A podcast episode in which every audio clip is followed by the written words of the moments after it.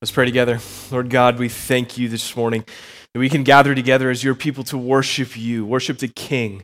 God, today together we proclaim the Lord the Lord reigns through our singing, Lord God. And as we go to your word this morning, I pray that we would feast upon it, God, that it would sustain us, that it would satisfy us, God, that we'd be ready and prepared to, to go into our week, uh, wholly relying on you as dependent creatures, wholly relying on everything that you've provided for us as we, uh, as we seek to know you and make you known throughout our week. God, and as we focus our attention towards the Lord's table this morning, God, would our hearts be prepared to receive and to declare together that Jesus Christ is the only way to have forgiveness of sins and the only way to God the Father.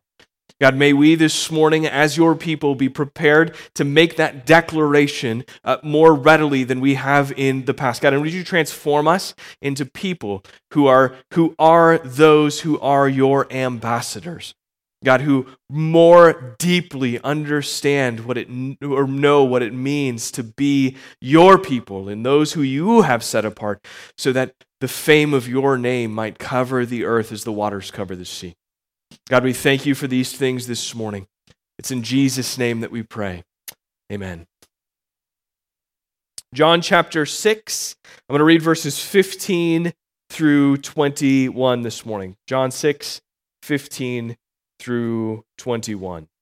The Apostle John, under the inspiration of the Holy Spirit, writes Perceiving then that they were about to come and take him by force to make him king, Jesus withdrew again to the mountain by himself. When evening came, his disciples went down to the sea, got into a boat, and started across the sea to Capernaum. It was now dark, and Jesus had not yet come to them. The sea became rough because a strong wind was blowing. When they had rowed about three or four miles, they saw Jesus walking on the sea and coming near the boat, and they were frightened. But he said to them, It is I. Do not be afraid. Then they were glad to take him into the boat, and immediately the boat was at the land to which they were going. Israel, the nation of Israel, has a complicated history uh, with the idea of kingship. And Throughout Israel's history, many kings ruled. Uh, some good, like King David, who we know a lot of it, who com- composed many of the Psalms. Uh, king David was a good king in God's sight, but many were, were pretty terrible.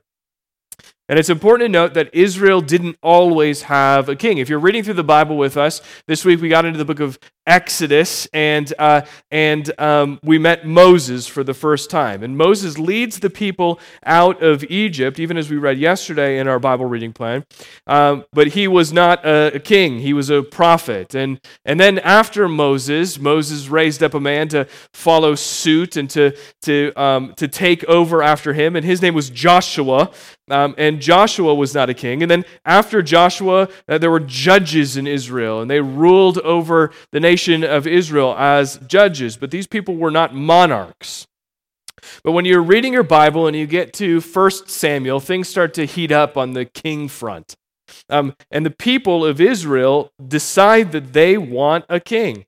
Uh, Samuel, the prophet, uh, appointed his sons as judges in Israel right away in the book of 1 Samuel. But the Israelites weren't pleased with that arrangement because Samuel's sons weren't exactly upright, upright guys. And so the elders of Israel went to Samuel and they demand a governmental overhaul. They say, We want a monarchy. We, we want a king. And in, in uh, 1 Samuel chapter 8, verse 5, they say, Now, to Samuel, they say, Now appoint us a king to judge us like all the nations. And God tells Samuel to do it, but he tells them to we tell Samuel, warn the people what they're getting into, because the king, he's going to, um, he's going to take your sons and make them soldiers and take them off to fight his battles. And he's going to take your daughters and turn them into bakers and servants in his, in his, uh, in his, um, in, in his service. And they're going to wage war. A king will wage war. And he's going to take your crops and he's going to feed his armies. And he's going to take your servants to serve him. And God told Samuel, uh, ultimately, he says, the people, or they, have not rejected you, but they've rejected me. from being king over them. So Samuel tells them all of these things, and they, they say, We don't care. Give us a king, anyways. And in, in uh, verses 19 and 20 in 1 Samuel 8, they say, No, but there shall be a king over us, that we also may be like all the nations, and that our king may judge us and go out before us and fight our battles.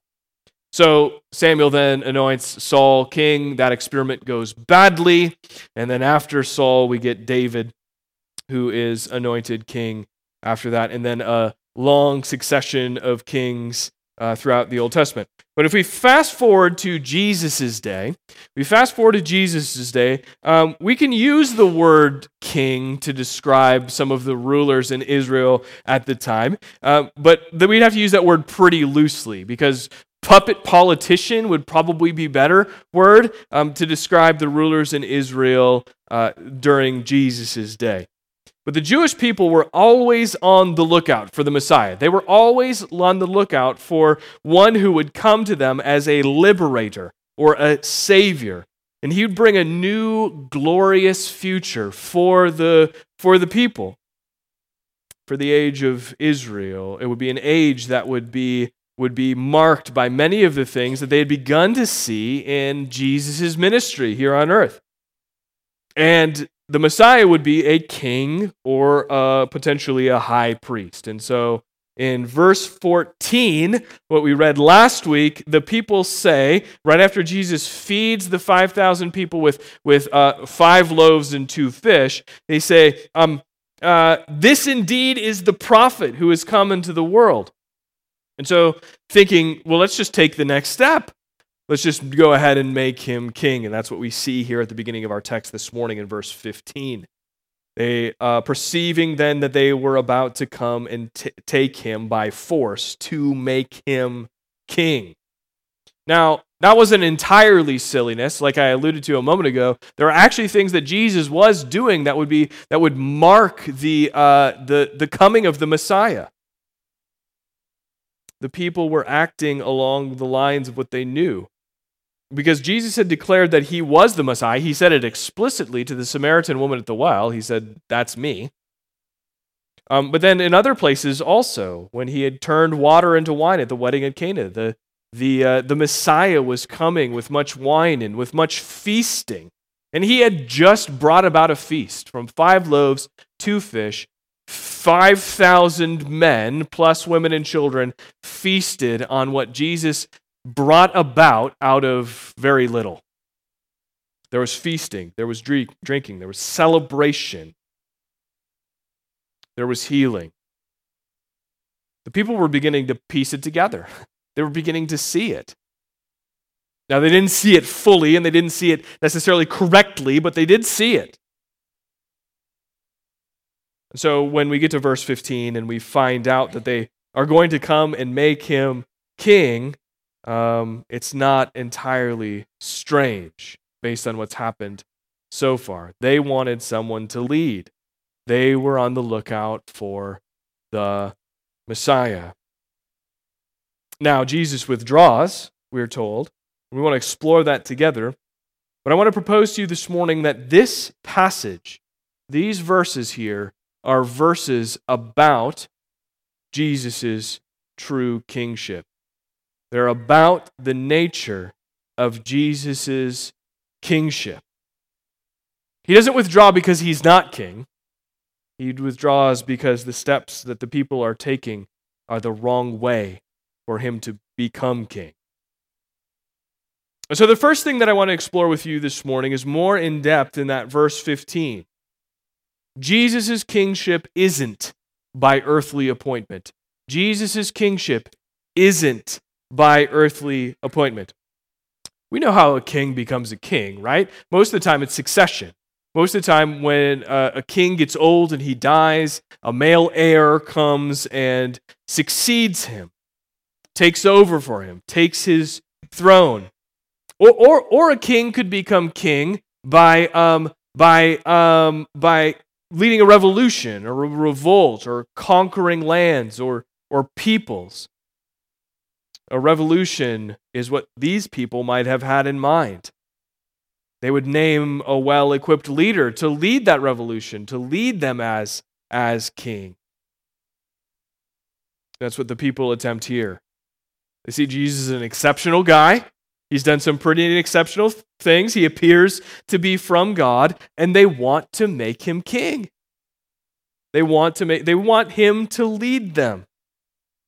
But what Jesus does here is he he escapes, he moves away, he withdraws from them to the mountain by himself. He doesn't accept their appointment because his kingship doesn't look like worldly kingship. His kingship doesn't look like worldly kingship. Throughout John's gospel, Jesus has been providing, again, those indicators that he's the Messiah. But this attempt to make Jesus king is premature and it's problematic. This attempt to make Jesus king is premature and it's problematic. Here's why it's premature because the assumption of Jesus' kingship required his humiliation before his exaltation. The assumption of Jesus' kingship required his humiliation before his exaltation. Here's what that means. Here's what I mean by that. God's plan was that Jesus would be brought low before he would be lifted up. He would be brought low before he would be lifted up. Jesus would be robbed of everything kingly in order that he could rightly assume an eternal kingship.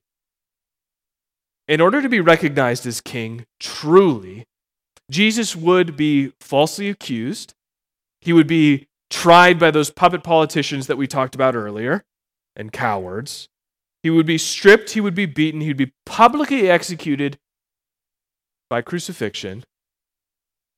And even before all of that, Jesus left heaven's comforts to dwell among people in a sin soaked cesspool of decay by comparison.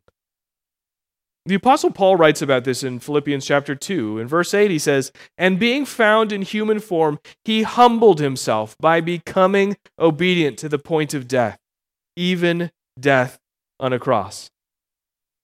Jesus could not accept the, the, the kingship that they were offering him in verse 15, that these people were offering him in verse 15, because he had not been yet humbled to the point of death, even death on a cross.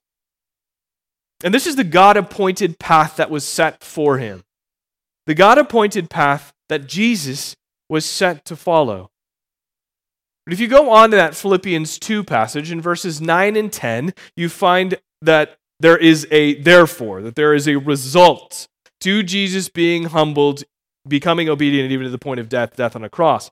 And the result is, therefore, God has highly exalted him humiliation, and then exaltation. God has highly exalted him and bestowed on him the name that is above every name, so that at the name of Jesus, every knee should bow in heaven and on earth and under the earth, and every tongue confess that Jesus Christ is Lord, to the glory of God the Father. So, before Jesus is exalted as king, he needs to be humbled as sacrifice.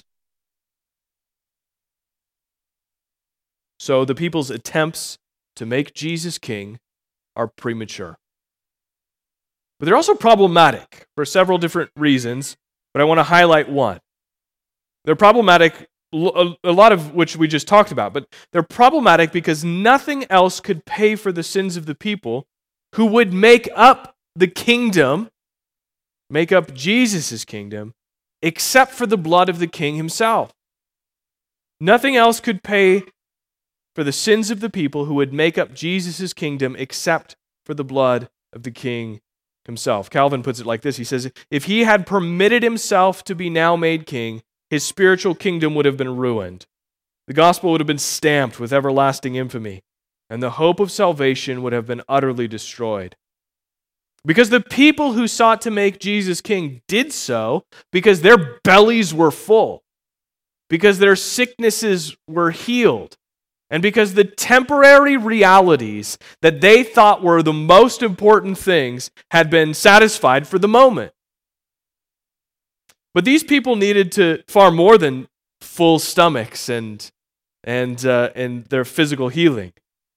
These people Jesus knew they needed new life. They needed new birth. They needed forgiveness of sins that can only come through the sacrifice of Christ. And so there's no option here for Jesus. There's no option. It wasn't just simply, well, I could take the crown now or maybe not. It was legitimately, no, there's no option standing before me today. To accept an earthly kingship from these people in verse 15 would be to exchange his mission to redeem a people for eternity through the shedding of his blood on the cross for some temporary political jockeying. That's what he would be exchanging. The second would be less painful, but it would be infinitely cruel.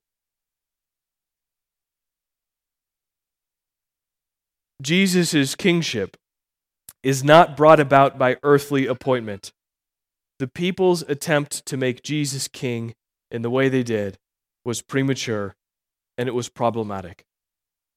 The second thing I want you to see this morning is in verses 16 through 21. Because in 16 through 21, here we find Jesus' true kingship and the recognition of that true kingship by creation. The people in verse 15 recognize Jesus' kingship wrongly. Creation in verses 16 through 21 uh, recognize it correctly. This is an interesting dynamic. Because after Jesus slips out of the grasp of the crowd, the disciples make their way to the Sea of Galilee, we're told. They get in a boat, and it's not clear exactly why Jesus and the disciples split up here, but they do. Jesus withdrew to the mountain, um, and that must have meant that he went away from the disciples. The disciples were with the crowd, apparently. And so Jesus uh, withdraws to the mountain, the disciples uh, go down to the sea. And they get in the boat and they start across the sea to Capernaum. And that, that Capernaum was on the other side of the Sea of Galilee from where Jesus feeds the crowd. Now, the, the Sea of Galilee, um, often when we hear Sea of Galilee, we think big body of water. Um, but just to give you a little bit of a reference here, the Sea of Galilee is about 20% of the size of Devil's Lake. So it's not, it's not huge. Um, Devil's Lake is a big lake, but the, the surface area of the Sea of Galilee is only about 20% of that. It's pretty round compared to Devil's Lake that goes kind of all over the place, but, but it's, it's about 20% of the size. The Sea of Galilee at its widest point is about eight miles apart. So the, the trip the disciples took would have been across the northern part, would have been probably much less than eight miles. They didn't go from the widest point across. But they would have gone across the northern part back to Capernaum. Now, John tells us that it's getting dark and the weather takes a turn and it's getting rough. But when they go three or four miles in, they're rowing, so it's probably relatively slow. They're rowing. Jesus comes to them walking on the water. Now, I want you to stop because you, you've heard this a million times. Jesus walks on the water. Um, it's embedded in popular culture when you think about Jesus to think about him walking on the water. And no one is jumping up right now saying, "What did Jesus do?" because you all you knew that know that that's happened and all of your faces are pretty just like stoic. But the the reality is this is incredible. This is incredible what Jesus does here. This should cause us to say, and for the readers of John's gospel in the first century, cause us to say, Jesus did what? What did he do? He came walking across the water? Again, this is embedded in popular culture. We, like, if you see Jesus in, in popular culture, most of the time it's pretty uh, disrespectful. But, like, he's doing things like walking on the water, and that gives us an indication that it's Jesus. But, but when it's embedded in popular culture, sometimes we don't realize exactly how incredible it is that someone was walking on water. I don't care what technology you have right now, you, you right now as a person could not go walk on, on water. Jesus does this. But what I want you to see this morning is not the reason why, or, the, or how know that Jesus did, because he did. But I want you to see why Jesus did. Why did Jesus walk on the water? Was it just to be like, hey guys, I'm cool? No, it was far, it goes far deeper than that. Because when the crowd cr- tries to grab Jesus and make him king in verse 15, what they couldn't do is what the water was about to do. They could not attest to Jesus' true kingship. But instead, what we learn immediately following is that creation is that which actually understands and attests to Jesus' true kingship. Creation is the thing that recognizes as him king rightly, not these people who want to seize him before his mission is complete. But it is creation that actually understands and attests to Jesus' true kingship. The question is how? Because the very laws of nature are subject to him the very water molecules that were under his feet, that were formed by him, are his subjects. You've had it drilled into your head. I've had it drilled into my head that these laws of nature are irrefutable. They cannot be tampered with, they cannot be messed with. We cannot move them. They are, time and time again, proved to be true. But we're meant to learn that these things had a beginning. That the laws of nature do not exist apart from Jesus Christ. Jesus Christ is not subject to the laws of nature, they are his subjects. Jesus is the king of all creation. That's what we're supposed to understand. Jesus is the king of all creation. Kings have subjects, kings have domains, kings are sovereign. There is nothing that is not subject to King Jesus. There is nothing that is not within the domain of King Jesus. There is nothing that King Jesus is not sovereign over.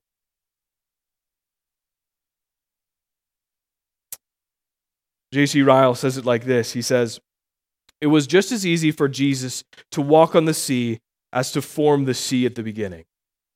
Just as easy to suspend the common laws of nature, as they are called, as to impose those laws at the first. Learned men talk solemn nonsense, and sometimes about the eternal fixi- fixity of the laws of nature, as if they were above God Himself and could never be suspended. It is well to be reminded by sometimes, or sometimes by such miracles as that before us, that those so called laws of nature are neither immutable nor eternal. They had a beginning, and they will one day have an end.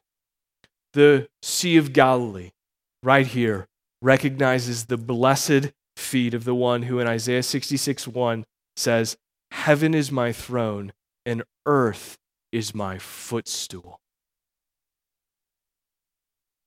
And as his subjects, the water and the wind and all of creation is quick to carry out the will of the one true and eternal King.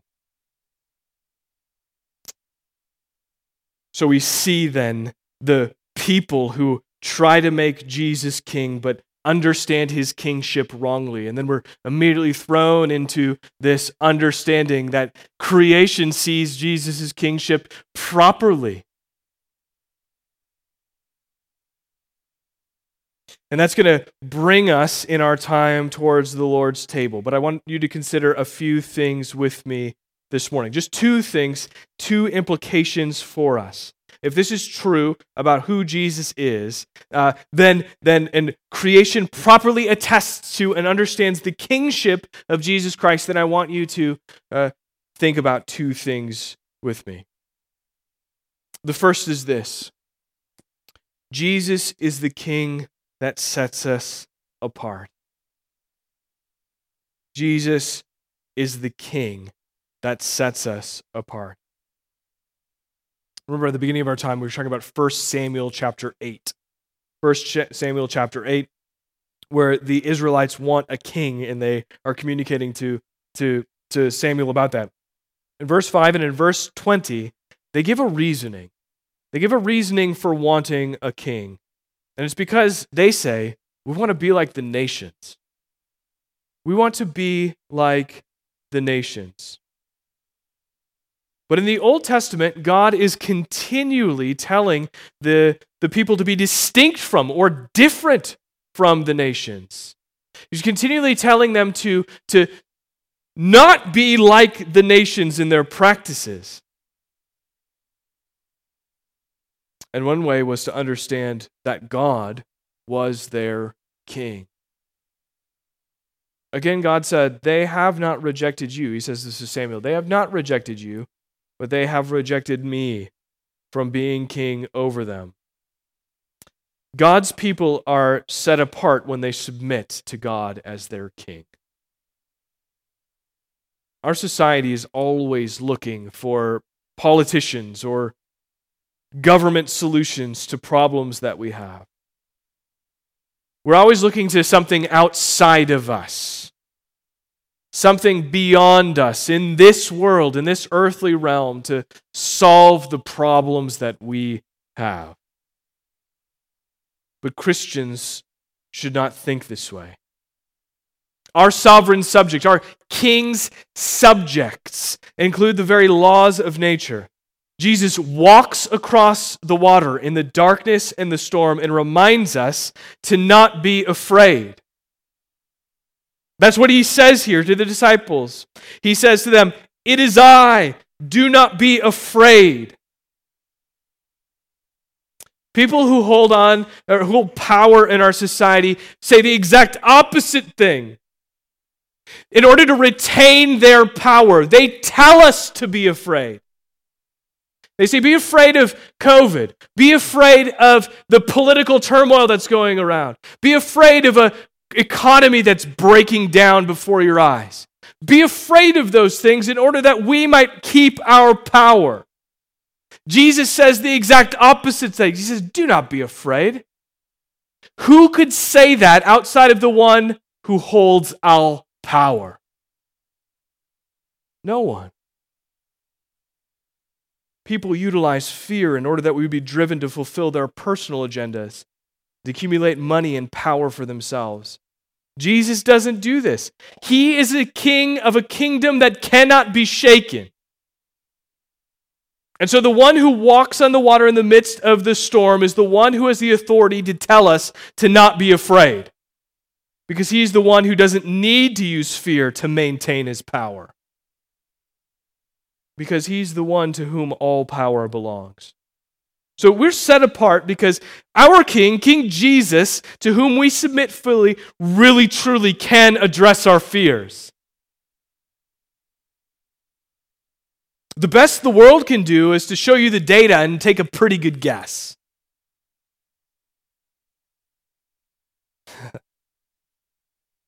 King Jesus writes the whole story. So the question is when we say Jesus is the one, the king who sets us apart, the question becomes do we look that different than the world? Do we look different than the world? Because this last year and a half, or plus, or whatever it's been now, has exposed a lot of our fears. Has exposed a lot of fears in Christians. Fear that doesn't look much different than the world's fears. Many Christians appear to be drowning in fear. But we're the exact ones who have reason not to fear because of what Jesus does here. Because of the one who walks across the water, not in a pulp, pop culture, whatever sort of way, but in a Jesus walks across the water in order to show us that he's the king of creation sort of way. The king of creation walks across the water in the midst of the storms in your life and says, It is I, don't be afraid. C.S. Lewis writes in Mere Christianity, he says, The wartime posters tell us that careless talk costs lives. It is equally true that careless lives talk, cost talk. Our careless lives set the outer world talking, and we give them grounds for talking in ways that throws doubt on the truth of Christianity itself. When we talk about and our lives smell of fear over pandemics and politics and madness and personal finances, it throws doubt on King Jesus and his ability to address our fears with himself. Why would men and women submit themselves to Christ's kingship when our lives speak of impotence and ignorance about fear? But don't forget, Jesus writes the whole story. Jesus writes the whole story. He doesn't set us apart to give us up over to our fears and let them overtake us. But He sets us apart, friends, for a very real purpose, and that's to show the world the unwavering security that he brings that nothing else can even come close to offering. No government official, no money in the bank, no set of best practices. Only Jesus can truly address our fears as the King of creation. We're set apart to show the world just that. The second implication that I want to draw out of this text this morning is we don't make Jesus king. We don't make Jesus king. Verse 15 is clear. It was not the men who made Jesus king. Jesus isn't king because men say so. The people in the crowd were fed with the five loaves and the two fish. They were not who would make Jesus king. And in every other instance in history, every other instance of kingship in human history, it required men to acknowledge openly that a man is king. People in modern Christianity, we get this wrong. Jesus' kingship isn't built on our acknowledgement. We recognize him as king because he truly is king. And we submit to him as king because he is truly king. But we don't make him king. How could we ever how could how could we be qualified? The one who made everyone and everything, the one who walks on the water, the one who never sinned, the perfect spotless son of God the Lamb who takes away the sin of the world. Jesus isn't only king when you recognize him as king. Many of you in this room might be guilty of not giving Jesus any type of thought throughout the course of your week. But it doesn't mean, what that doesn't mean is that he's not king. He's king despite your thoughts towards him or your lack of thoughts towards him. Abraham Kuyper famously said, There is not a square inch in the world, or in the whole domain of human existence over which Christ, who is sovereign over all, does not cry, Mine. In response to this, this week I heard someone say that they were they considered themselves to be exuberantly Kuyperian. Which, if they take that quote and you say, I am energized always by the fact that Jesus Christ is Lord and King of all creation, it is the driving force behind my life. There is not a square inch in the whole domain of our human existence over which Christ, Uh, uh, over which Christ, who is our sovereign over all, does not cry, Mine. We want to live like Jesus Christ is the King of all of life because He is. And one of the outworkings of a life submitted to Christ's kingship is a life that hears and responds to Jesus' words do not be afraid. And I want to be clear here because when we talk about this king, Christ our king, his office as king implies a whole lot of things for us, like a life that ought to be given in unwavering and unrelenting service to him. A life that ought to be given in unwavering and unrelenting service to the church. That is his institution here on earth. That is what he set up before he left. He gave the church the commission to go and make disciples of all nations. And that includes practical service. It includes practical service of serving the church in the nursery or in, by playing guitar on a Sunday morning. We should use our gifts and capacity to serve Christ the King in his church every week, if not every day. And if you're refusing to serve the church practically, you're directly disobeying your king. But I'm not just thinking about practicals. I'm thinking about I'm thinking about something deeper than just practicals. A life that ought to be given in unrelenting and unwavering service to Jesus, to King Jesus in the church, includes your thoughts when you're driving in your car alone includes your words when you speak to your grandma or to your kids or to the coworker who's always getting under your skin. A life that's given an unwavering and unrelenting service to Christ the King includes your stewardship of time and money and how you choose to allocate them or excuse fear or anxiety because of them. Friends, we cannot go about our life casually viewing Jesus as King and be submitted to Him wholly. We cannot casually view pornography regularly and be submitted in service to Christ the King who cries, Mine over every square inch of creation. You cannot burst out in unchecked, unrepentant anger over and over again and be submitted to, in service to Christ your King who cries, Mine over every square inch of creation. You can't live in bitterness and blatant unforgiveness can be submitted in service to Christ the King who cries, Mine over every square inch of creation.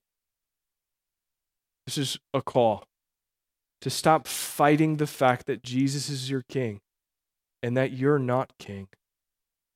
You're not sovereign. You're not God. You may want to be in charge. You may want to be in control of your life. You may want to live unbothered by the fact that Jesus is King. But, friends, you can't.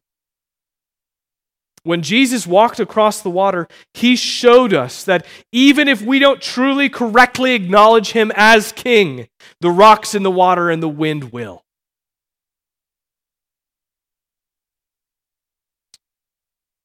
That moves us then to the Lord's table because it's this king, this king who then died for you and I. This king, sovereign over all of creation, the King and Lord of all things, was the one who died for you and for me. He saw in verse 13, he saw through an earthly attempt to put a crown on his head, and he looked forward to the cross. He looked forward to the humiliation that was required before he could be exalted and have the name that is above every other name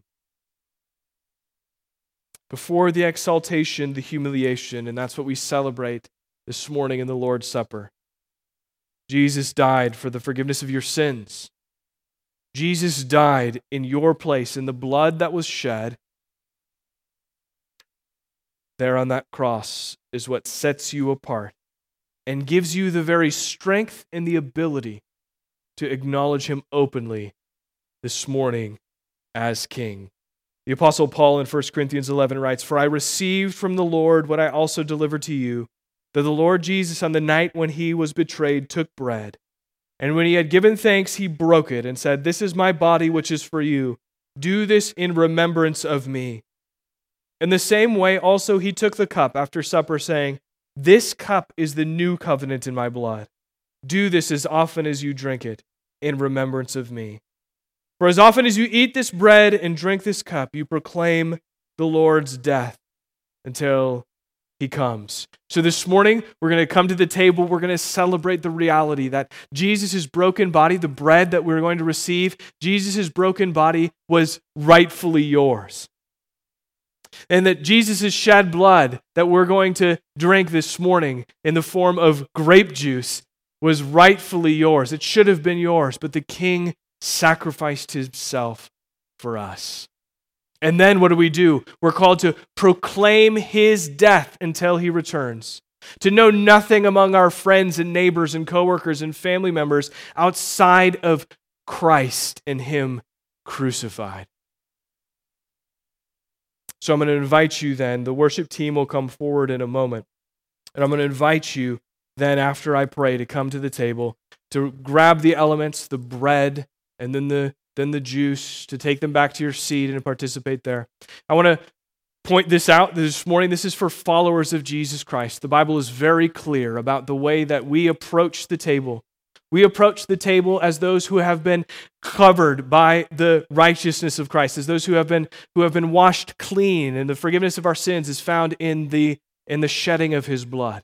If you don't have not experienced that, if you've not trusted Jesus for the forgiveness of your sins, don't approach the table this morning. Just take a seat. No one's watching you, no one's judging you. Just sit back, um, reflect on the things that have been communicated here this morning. And I'd love to talk to you afterwards, or anyone who you've seen up front this morning would love to talk to you about Jesus and the forgiveness of sins that's contained there. Parents, if you have kids here and um, and they have not yet made a credible profession of faith, would you just allow them to observe and use this as an opportunity to share the gospel with them as well? I'm going to pray. The worship team is going to come up, and then when you're prepared in your own heart, come up and grab the elements and make your way back to your seat to receive them. Lord Jesus, this morning we thank you we thank you that you are king over all creation. God, we praise you that you have clearly demonstrated to us how we can know you and how we can be set apart in you. God, would you work in us now, even as we consider the things that we might be fearful of? God, would we consider that the kingship of Jesus is demonstrated to us in order that we would, as your people, not be afraid? That the things of this earth would not weigh us down or bog us down, but that we would look to the one who is sovereign over all creation. Would we look to the one whose, whose throne is in heaven, whose footstool is the very earth?